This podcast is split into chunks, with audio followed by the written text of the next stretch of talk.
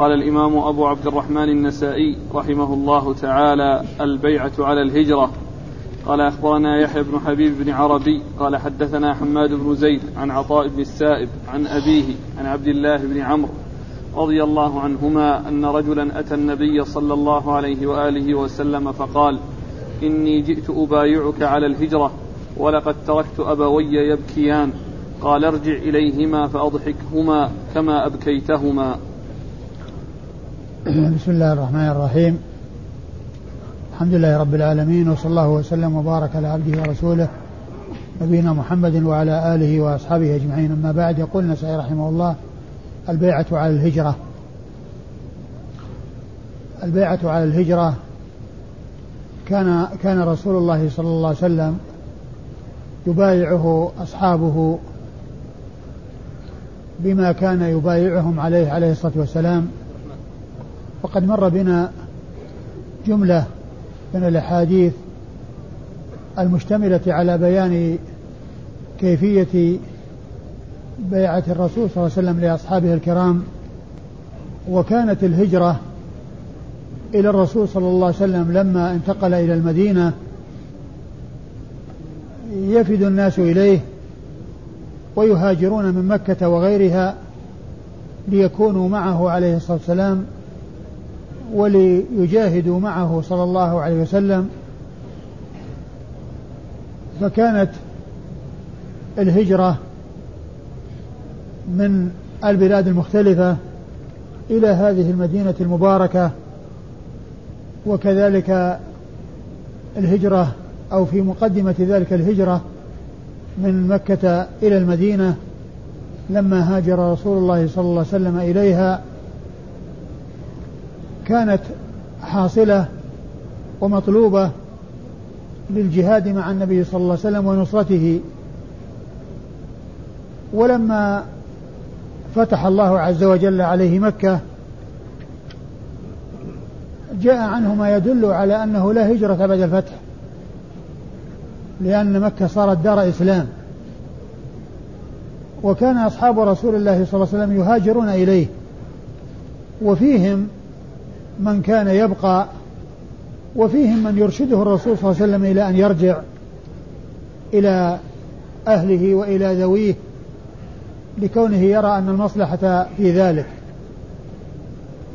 وقد أورد النسائي حديث عبد الله بن عمرو بن العاص رضي الله تعالى عنهما أن رجلا جاء إلى النبي صلى الله عليه وسلم وقال جئت أبايعك على الهجرة فقا ف وقد تركت أبوي يبكيان أي بسبب فراقه وانتقاله إليهما انتقاله عنهما إلى الرسول صلى الله عليه وسلم. فالنبي صلى الله عليه وسلم أمره بأن يرجع إليهما وأن يضحكهما كما أبكاهما أي أن يضحكهما ببقائه عندهما وإدخاله السرور عليهما. كما أبكاهما بسبب فراقه إياهما. ولعل النبي صلى الله عليه وسلم أرشده إلى أن يرجع إليهما لأنهما بحاجة إليه. فأمر أن يبقى عندهما كما أنه كان يأتي أحيانا بعض الصحابة يريدون أن يذهبوا معه للجهاد فيرشد من كان أبواه حي حيان وهما بحاجة إليه أن يذهب إليهما ويجاهد فيهما. قال ارجع فأضحكهما كما أبكيتهما أي أدخل السرور عليهما ببقائك عندهما وكونك بين أيديهما كما أبكيتهما بفراقك إياهما فبكيا على فراقك. فأضحكهما على فأضحك أضحكهما برجوعك إليهما وبقائك عندهما لا سيما إذا كان بحاجة إلى خدمته والإحسان وإحسانه إليهما. والإسناد؟ قال أخبرنا يحيى بن حبيب بن عربي. أخبرنا يحيى بن حبيب بن عربي البصري وهو ثقة أخرج له مسلم وأصحاب السنة الأربعة. عن حماد بن زيد بن درهم البصري وهو ثقة أخرج له أصحاب كتب الستة.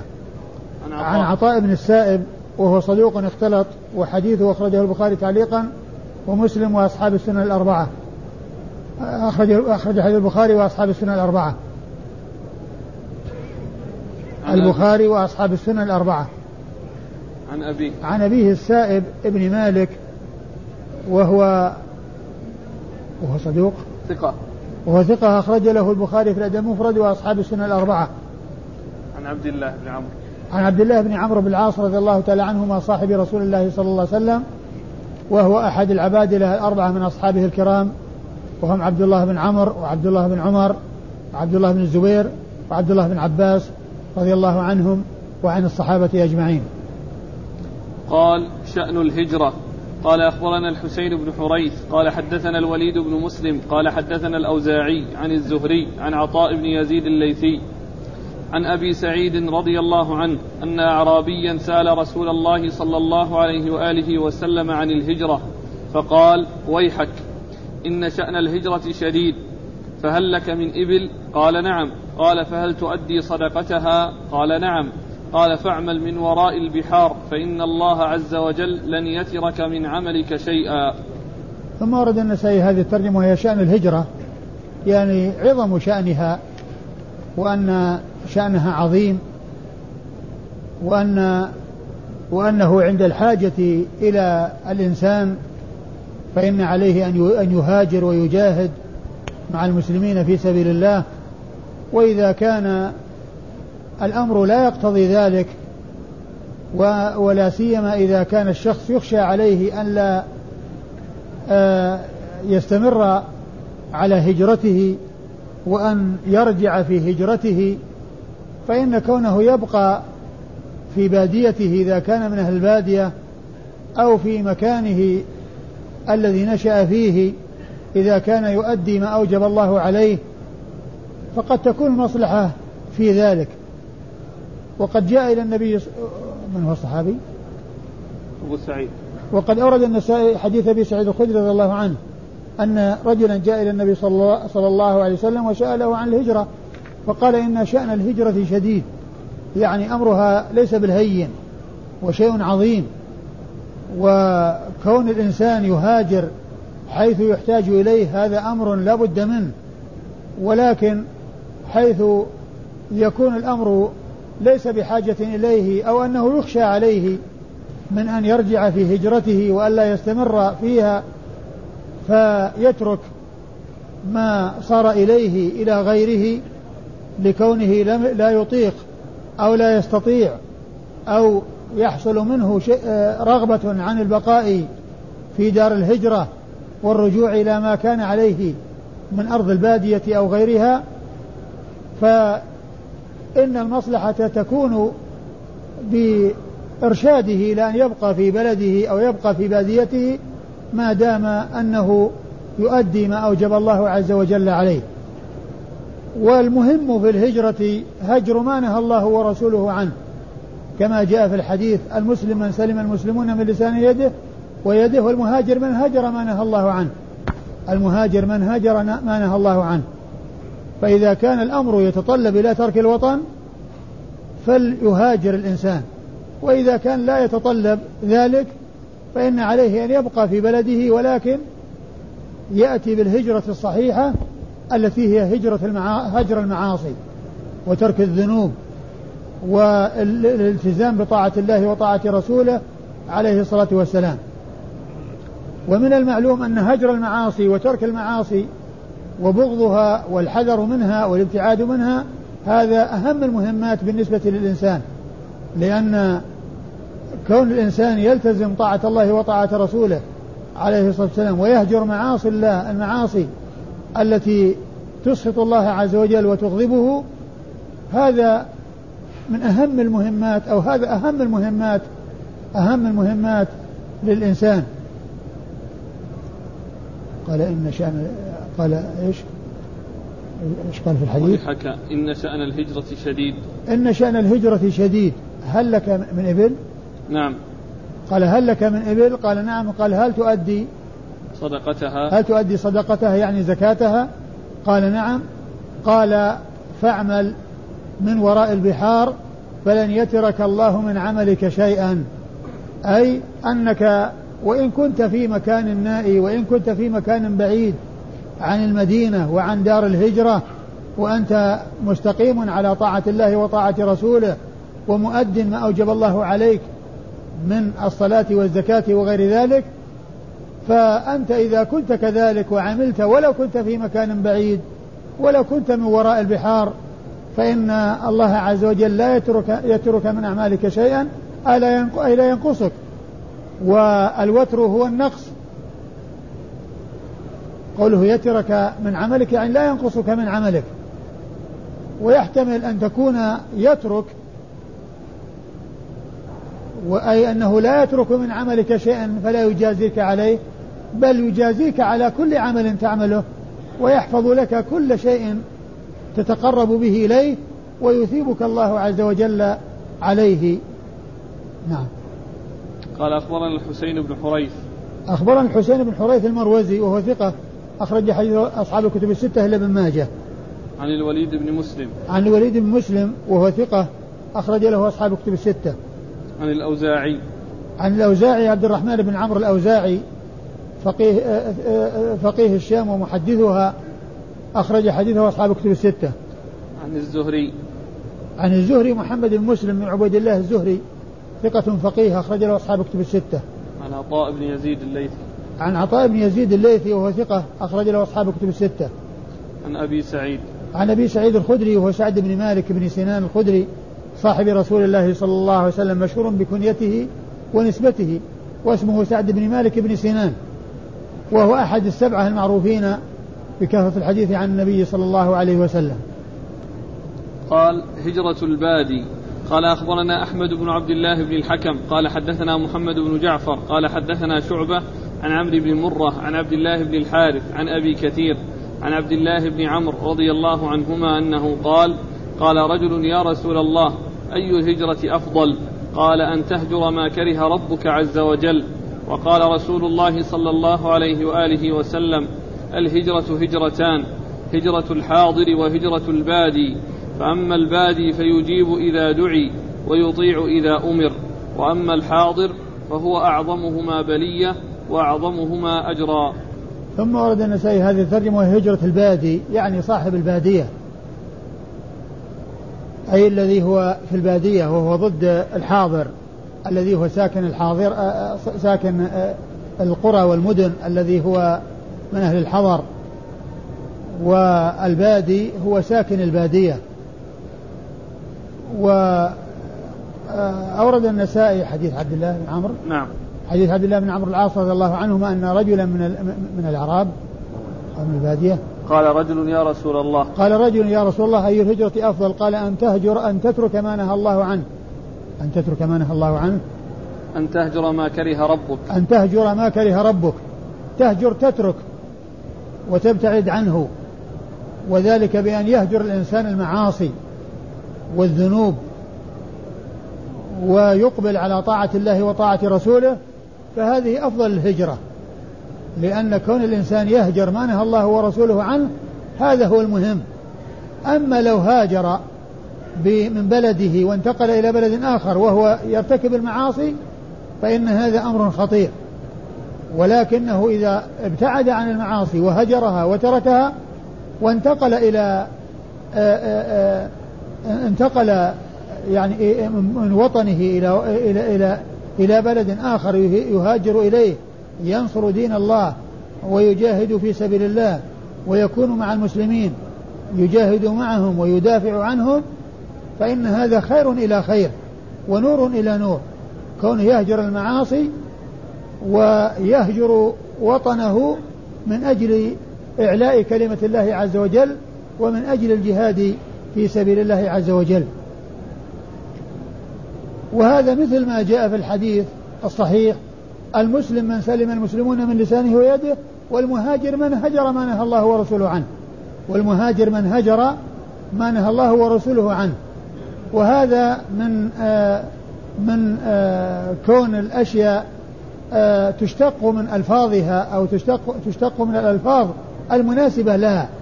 لأن قال المسلم من سلم المسلمون من لسانه ويده والمهاجر من هجر ما نهى الله ورسوله عنه. فاللفظ يدل على المعنى.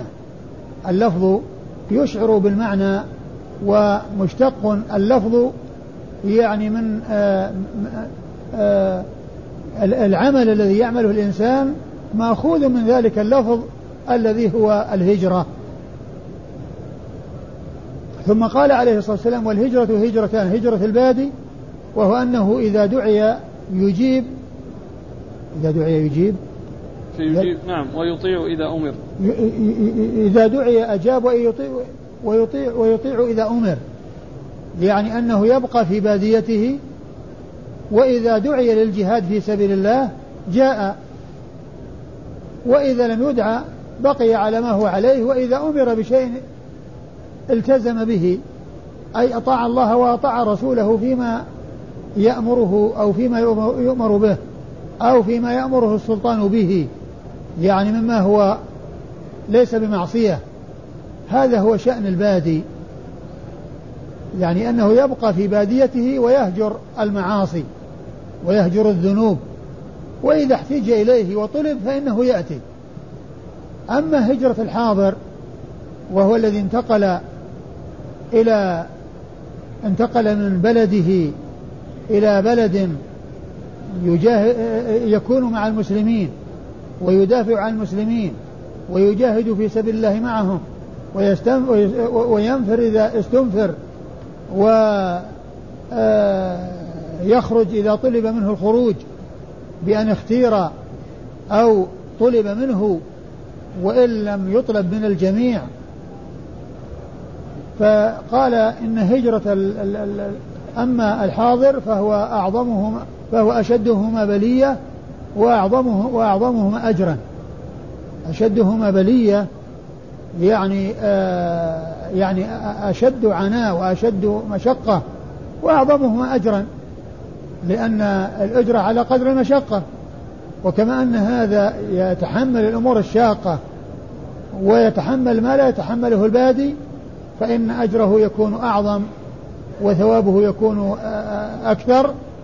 ذلك لأنه أكثر عملا وأكثر تعبا ونصبا فيكون أكثر أجرا وأعظم فيكون أكثر أجرا وأعظم ثوابا.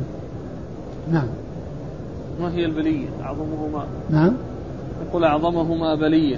أعظمهما بلية يعني ابتلاء وامتحان واختبار ويعني عناء ومشقة.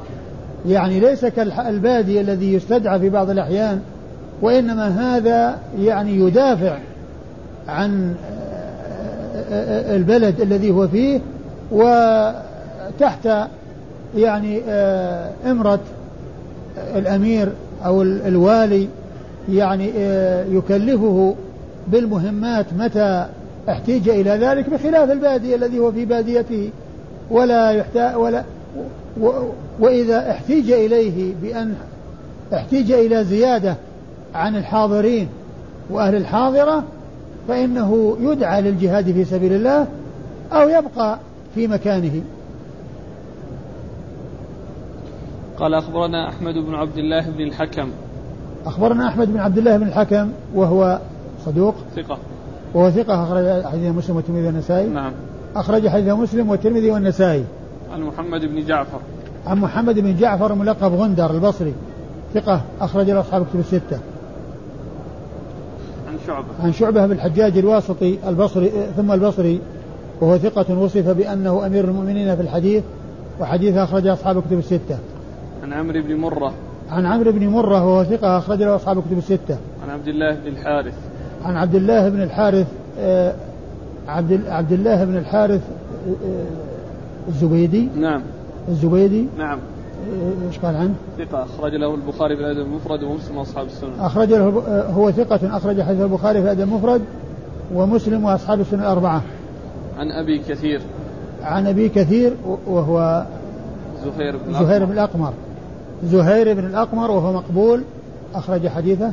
البخاري في خلق أفعال العباد وأبو داود والترمذي والنسائي. البخاري في خلق أفعال العباد وأبو داود والترمذي والنسائي. عن عبد الله بن عمرو. عن عبد الله بن عمرو وقد مر ذكره. قال تفسير الهجرة. قال أخبرنا الحسين بن منصور. قال حدثنا مبشر بن عبد الله.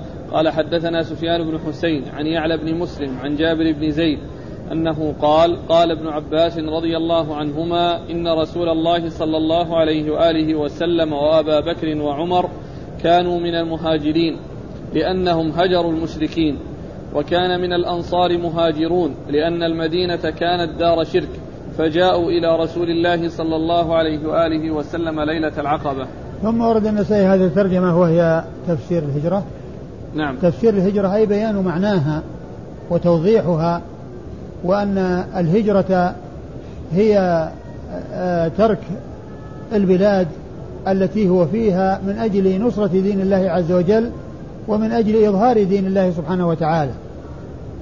والمهاجرون الذين تبعوا رسول الله صلى الله عليه وسلم وهاجروا معه من مكة إلى المدينة لنصرة الرسول صلى الله عليه وسلم وتأييده والجهاد معه.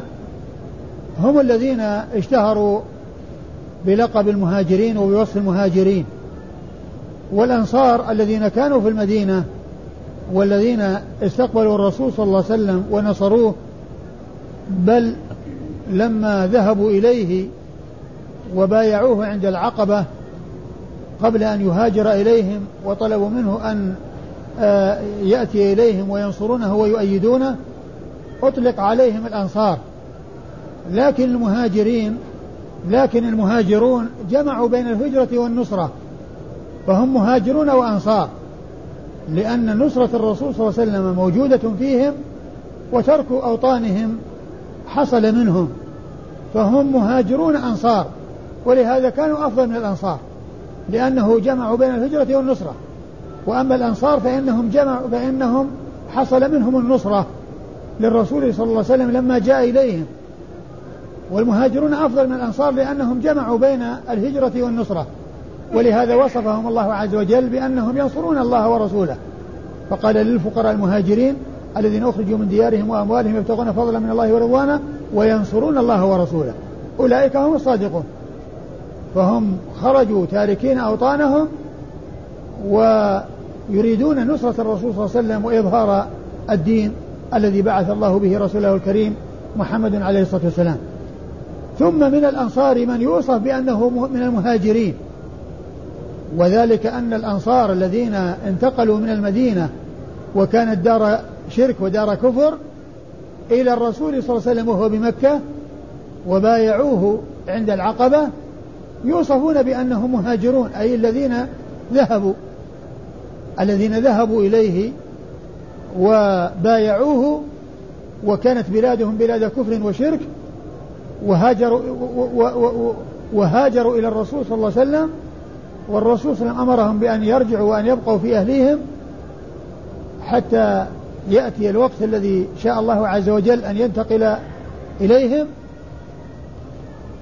فإذا الهجرة تفسيرها بأنها ترك المعاصي وبأنها ترك بلاد المشركين إلى بلاد المسلمين لإظهار الدين ونصرة دين الله عز وجل وإخراج الناس من الظلمات إلى النور. نعم. على هذا يقال للأنصار مهاجرين؟ ليس كلهم.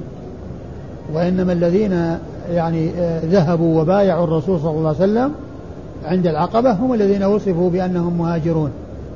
لكن ليس كل أنصاري يقال له مهاجر. وكل مهاجر يقال له أنصاري من جهة النصرة لأنهم ما هاجروا إلا للنصرة. لكن الذين ذهبوا إلى الرسول صلى الله عليه وسلم وكانت بلادهم بلاد كفر وبايعوا الرسول وصلوا بأنهم مهاجرون لأنهم يعني آه، هجروا يعني ذلك البلد وذهبوا إلى الرسول صلى الله عليه وسلم والرسول أمرهم بأن يرجعوا إلى بلدهم.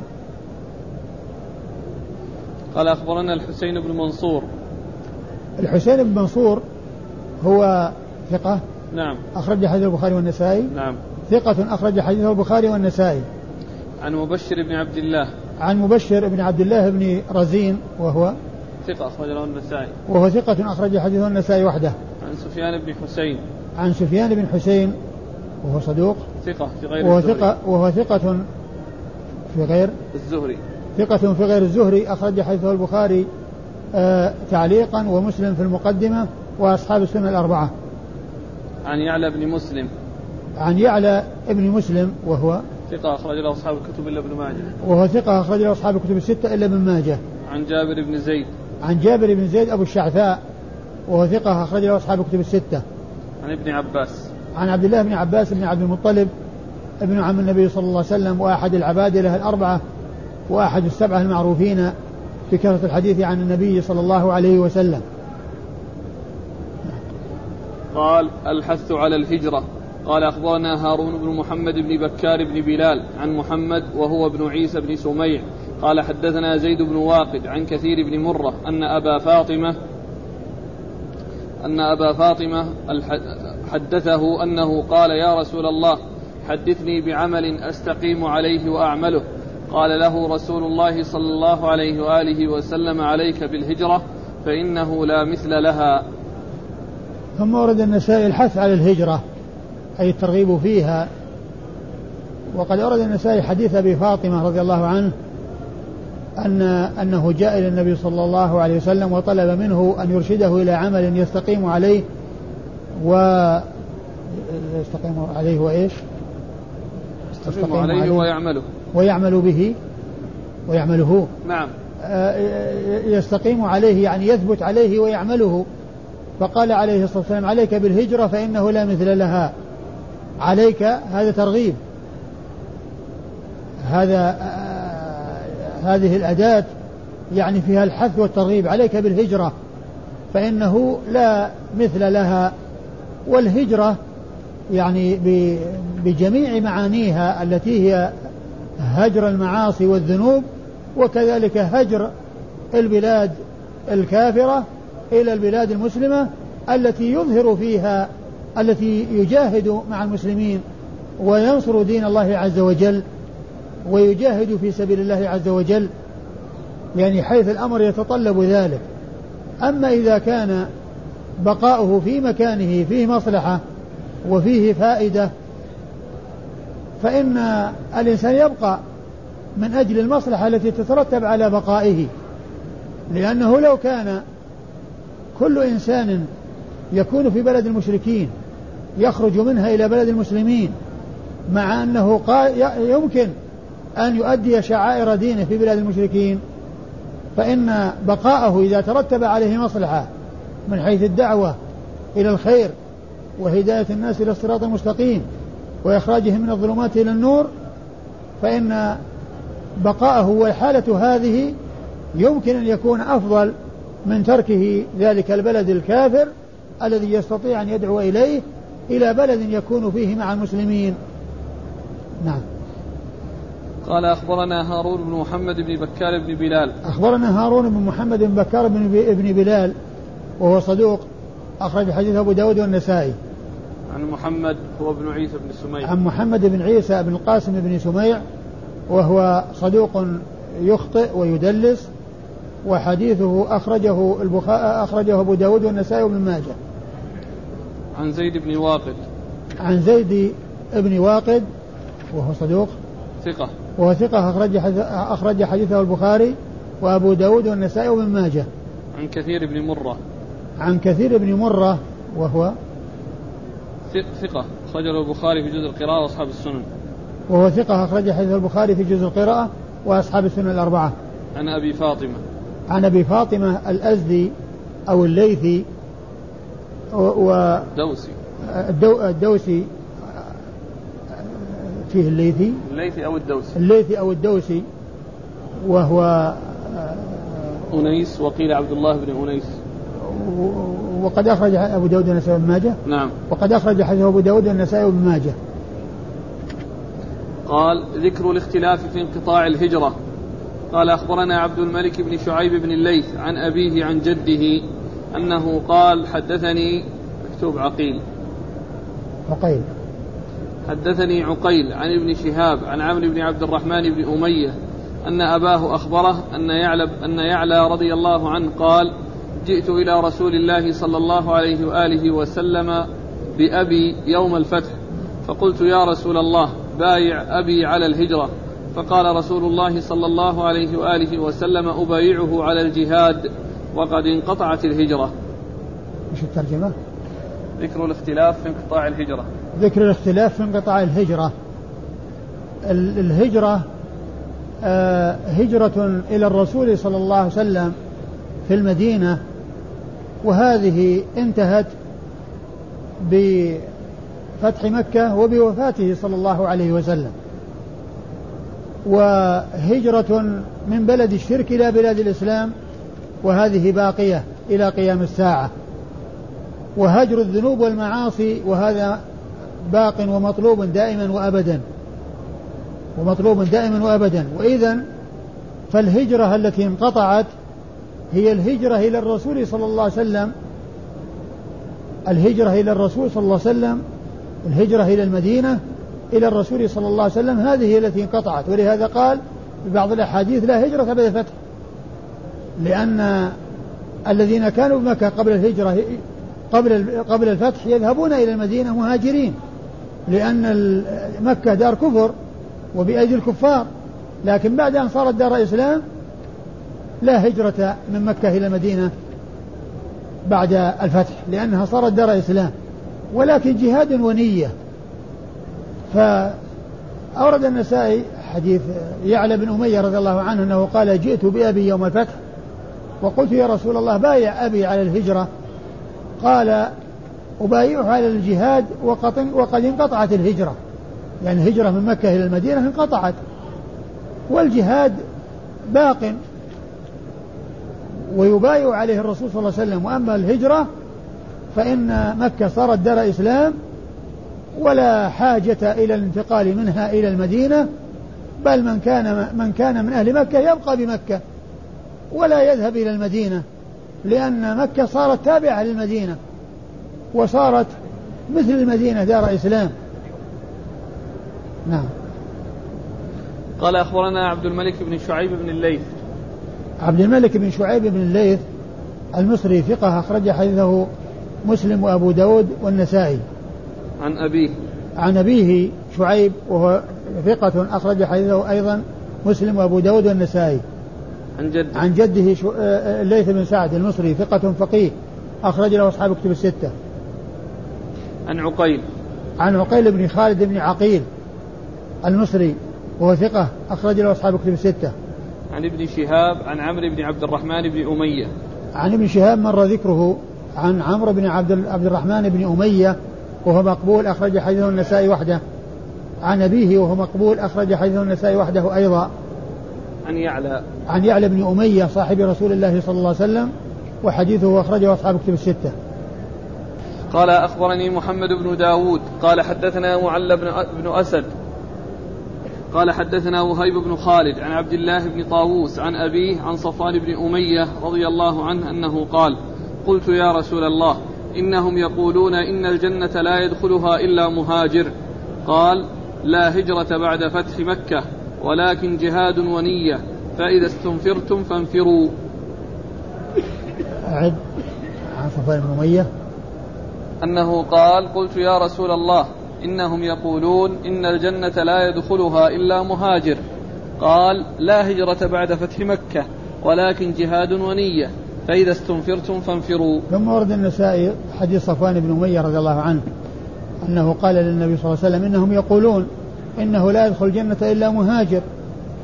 يعني الذين كانوا يتركون أوطانهم ويذهبون إلى الرسول صلى الله عليه وسلم. فالنبي صلى الله عليه وسلم قال لا هجرة بعد فتح مكة. لا هجرة بعد فتح مكة. وأن يعني والناس يبقون في بلادهم التي أصبحت دار إسلام. والانتقال إنما هو من بلد الشرك إلى بلد الإسلام. ومكة صارت دار إسلام. فليس هناك حاجة إلى الهجرة. فلا هجرة بعد الفتح. ومعنى هذا أن الهجرة إذا لم يكن هناك داعي إليها يعني ما هناك آه، هجرة حيث تكون البلاد إسلامية والناس يبقون في بلادهم ما يحتاجون إلى الهجرة لأن الهجرة من بلد الشرك إلى بلد الإسلام وصارت البلاد بلاد إسلام مكة صارت مثل المدينة. لكن الذي يبقى الجهاد والنية. الجهاد في سبيل الله. حيث يحتاج إلى الإنسان فإنه يجاهد. ولكن جهاد ونية. جهاد في سبيل الله ونية صادقة في الجهاد حيث يكون لإعلاء كلمة الله عز وجل. كما جاء في حديث أبي موسى الرجل يقاتل شجاعة. سئل رسول الله صلى الله عليه وسلم عن الرجل يقاتل شجاعة ويقاتل حمية ويقاتل كذا أي ذلك في سبيل الله؟ قال من قاتل لتكون كلمة الله هي العليا وهو في سبيل الله. من وجدت عنده هذه النية الطيبة مع الجهاد فهذا هو الذي جاهد حقا وجمع بين العمل والنية الطيبة. ويمكن أن يقال أيضا ولكن جهاد ونية لفعل الخير مطلقا. كون الإنسان يعني ينوي فعل الخير ويعزم على فعل الخير فإنه وينفذه فإنه يؤجر على ذلك. وإذا استنفرتم فانفروا. إذا طلب منكم النفير للجهاد في سبيل الله فانفروا ولا يتخلف منكم أحد. هذا في حال الاستنفار. وفي غير حال الاستنفار من طلب منه ووقع عليه الاختيار بأن يكون مع المجاهدين في سبيل الله فإن عليه أن ينفذ ما طلب منه وأن يستجيب لما طلب منه. وإذا فبعد فتح مكة انتهت الهجرة وانقطعت الهجرة من مكة إلى المدينة وبقي الجهاد والنية الطيبة والنية الخالصة لله عز وجل. نعم. قال أخبرنا محمد بن داود وهو ثقة أخرجه أبو داود والنسائي. وهو ثقة أخرج حديثه أبو داود والنسائي. عن معلى بن أسد. عن معلى بن أسد العمي وهو أخو بهز بن أسد وهو ثقة أخرج حديث أصحاب الكتب الستة إلا أبا داود فقد خرج له في القدر. عن وهيب بن خالد. عن وهيب بن خالد ثقة أخرج له أصحاب الكتب الستة. عن عبد الله بن طاووس. عن عبد الله بن طاووس أيضا ثقة أخرج له أصحاب الكتب الستة. عن أبيه. عن أبيه كذلك ثقة أخرج له أصحاب الكتب الستة. عن صفوان بن أمية. عن صفوان بن أمية رضي الله عنه وحديثه أخرجه البخاري تعليقا ومسلم وأصحاب السنن. أخرج حديث البخاري تعليقا ومسلم وأصحاب السنن الأربعة. بالنسبة للإقامة في بلاد الكفار نعم. لمن لا يستطيع أن يقيم شعائر دينه. يجب عليه أن يهاجر إلى بلد يستطيع أن يقيم فيه شعائر دينه. قال أخبرنا إسحاق بن منصور قال حدثنا يحيى بن سعيد عن سفيان قال حدثني منصور عن مجاهد عن طاووس عن ابن عباس رضي الله عنهما أنه قال قال رسول الله صلى الله عليه وآله وسلم يوم الفتح لا هجرة ولكن جهاد ونية فإذا استنفرتم فانفروا. ثم ورد النسائي حديث ابن عباس أن النبي صلى الله عليه وسلم قال يوم الفتح يعني فتح مكة لا هجرة أي من مكة إلى المدينة. بعد أن فتح الله مكة لرسوله صلى الله عليه وسلم انتهت الهجرة من مكة إلى المدينة لأنها صارت بلاد إسلام وانتهت من كونها بلاد كفر فلم يكن هناك حاجة إلى الانتقال عنها إلى المدينة بل يبقى أهل مكة في مكة لأنها أصبحت دار إسلام. ولكن إذا استنفروا فعليهم النفير وإذا استنفرتم ولكن جهاد ونية وإذا استنفرتم فانفروا. نعم. قال أخبرنا إسحاق بن منصور. إسحاق بن منصور الكوسج ثقة أخرج له أصحاب الكتب الستة إلا أبا داود. عن يحيى بن سعيد. عن يحيى بن سعيد القطان ثقة أخرج له أصحاب الكتب الستة. عن سفيان.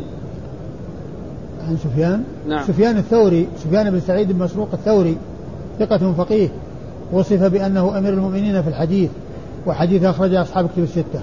عن منصور. عن منصور بن المعتمر الكوفي ثقة أخرج له أصحاب الكتب الستة. عن مجاهد.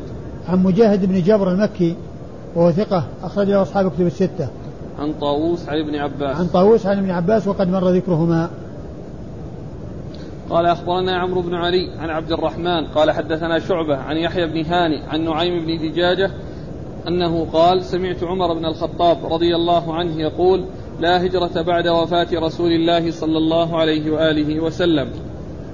ثم أورد النسائي حديث عمر. حديث عمر بن الخطاب رضي الله عنه أنه قال أنه قال نعم. لا هجرة بعد وفاة رسول الله صلى الله عليه وسلم. لا هجرة بعد وفاة الرسول صلى الله عليه وسلم أي الهجرة إلى الرسول صلى الله عليه وسلم هي التي لا هجرة بعدها. لأن الناس كانوا يهاجرون إلى الرسول صلى الله عليه وسلم. ينتقلون من بلادهم إلى الرسول صلى الله عليه وسلم لينصروه وليؤيدوه. وبعد وفاته لا هجرة يعني إلى المدينة لنصرة الرسول صلى الله عليه وسلم. وقد مر أنه لا هجرة بعد الفتح أي إلى المدينة وهنا لا هجرة بعد وفاة الرسول أي إلى الرسول صلى الله عليه وسلم. وليس معنى ذلك أنه لا هجرة من بلد الشرك إلى بلد الإسلام بعد الرسول صلى الله عليه وسلم لأنه جاء عنه أنها لا تنقطع الهجرة حتى تنقطع التوبة. ولا تنتهي الهجرة, الهجرة ما قتل الكفار. ولكن المقصود لا هجرة بعد وفاة الرسول بعد وفاة الرسول أي إلى الرسول.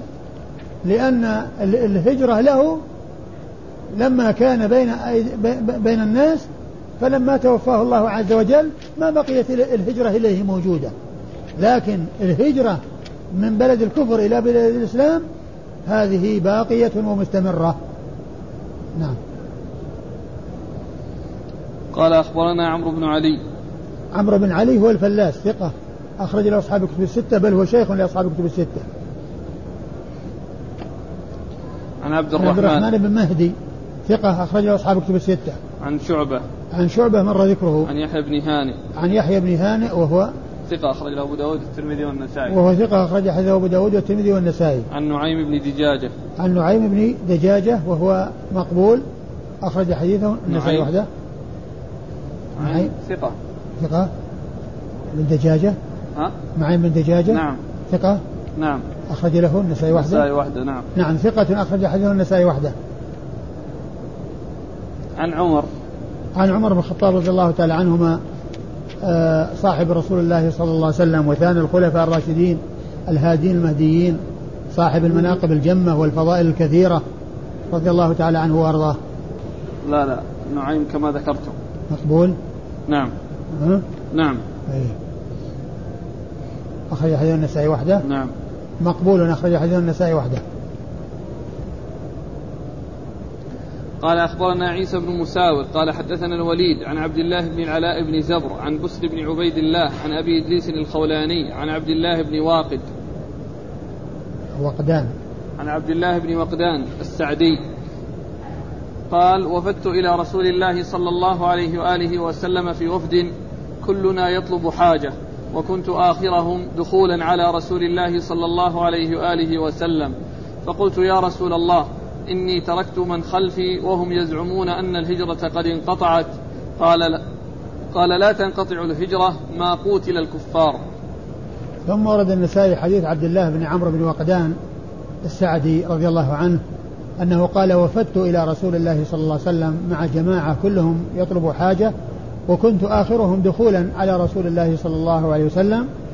فقلت يا رسول الله إن أني تركت من ورائي وهم يقولون آه لا لا لا هجرة. ويقولون إن الهجرة قد انقطعت. وهم يقولون إن الهجرة قد انقطعت. فقال عليه الصلاة والسلام لا تنقطع الهجرة ما قتل الكفار. نعم. فقال عليه الصلاة والسلام لا تنقطع الهجرة ما قتل الكفار. وهذا يدلنا على أن الذي انقطع هو الهجرة من مكة إلى المدينة والهجرة إلى الرسول صلى الله عليه وسلم. وأما الهجرة من بلد الشرك إلى بلد الكفار من بلد الكفار إلى بلد المسلمين فهذه باقية ما قتل الكفار. ومن ومن المعلوم أن القتال لا ينتهي وجهاد الكفار لا نهاية له. ليس هناك أمد يقال إنه ينتهي. عنده قتال الكفار بحيث يعني آآ آآ يأتي وقت لا جهاد فيه بل الجهاد مستمر إلى قيام الساعة. الجهاد مستمر وحكمه باق إلى نهاية الأمر وإلى آخر الدنيا. حكم الجهاد مستمر ولهذا الرسول قال لا هجرة بعد الفتح ولكن جهاد ونية. هذا هو الذي بقي. وأما الهجرة من بلد الشرك إلى بلد إلى بلد الإسلام فهي باقية ومستمرة ولهذا قال ما قتل الكفار. يعني ما بقي الجهاد والجهاد باق إلى نهاية الدنيا. نعم. قال أخبرنا عيسى بن مساور. أخبرنا عيسى بن مساور وهو صدوق. وهو صدوق نعم أخرج له النسائي. وهو صد... النسائي وحده؟ نعم. ما معها أحد؟ أمام أحد. النسائي وحده؟ نعم. وهو صدوق أخرج حديثه النسائي وحده. عن الوليد. عن الوليد بن مسلم وقد مر ذكره. عن عبد الله بن العلاء بن زبر. عن عبد الله بن العلاء بن زبر وهو ثقة أخرجه البخاري وأصحاب السنن. وهو ثقة أخرج حديث البخاري وأصحاب السنن الأربعة. عن بسر بن عبيد الله. عن مسلم بن عبيد الله. بسر. بسر. نعم. بسر بن عبيد الله وهو ثقة أخرج له أصحاب الكتب. وهو ثقة أخرج له أصحاب الكتب الستة عن أبي إدريس الخولاني عن أبي إدريس الخولاني واسمه عائد الله وهو آه ثقة ولد في حياة النبي صلى الله عليه وسلم وهو قالوا عنه أنه أعلم من بالشام بعد أبي الدرداء أو عالم الشام بعد بعد أبي الدرداء وحديثه أخرجه أصحاب الكتب الستة. عن عبد الله بن وقدان السعدي. عن عبد الله بن وقدان السعدي رضي الله عنه عبد الله بن عمرو بن وقدان السعدي وحديثه أخرج البخاري ومسلم وأبو داود والنسائي. أخرج حديث البخاري ومسلم وأبو داود والنسائي. قال أخبرنا محمود بن خالد قال حدثنا مروان بن محمد قال حدثنا عبد الله بن العلاء بن زبر قال حدثني بسر بن عبيد الله عن أبي إدريس الخولاني عن حسان بن عبد الله الضمري عن عبد الله بن السعدي رضي الله عنه أنه قال وفدنا على رسول الله صلى الله عليه وآله وسلم فدخل أصحابي فقضى حاجتهم وكنت آخرهم دخولا. قال حاجتك؟ قلت يا رسول الله متى تنقطع الهجرة؟ قال رسول الله صلى الله عليه وآله وسلم لا تنقطع الهجرة ما قوتل الكفار.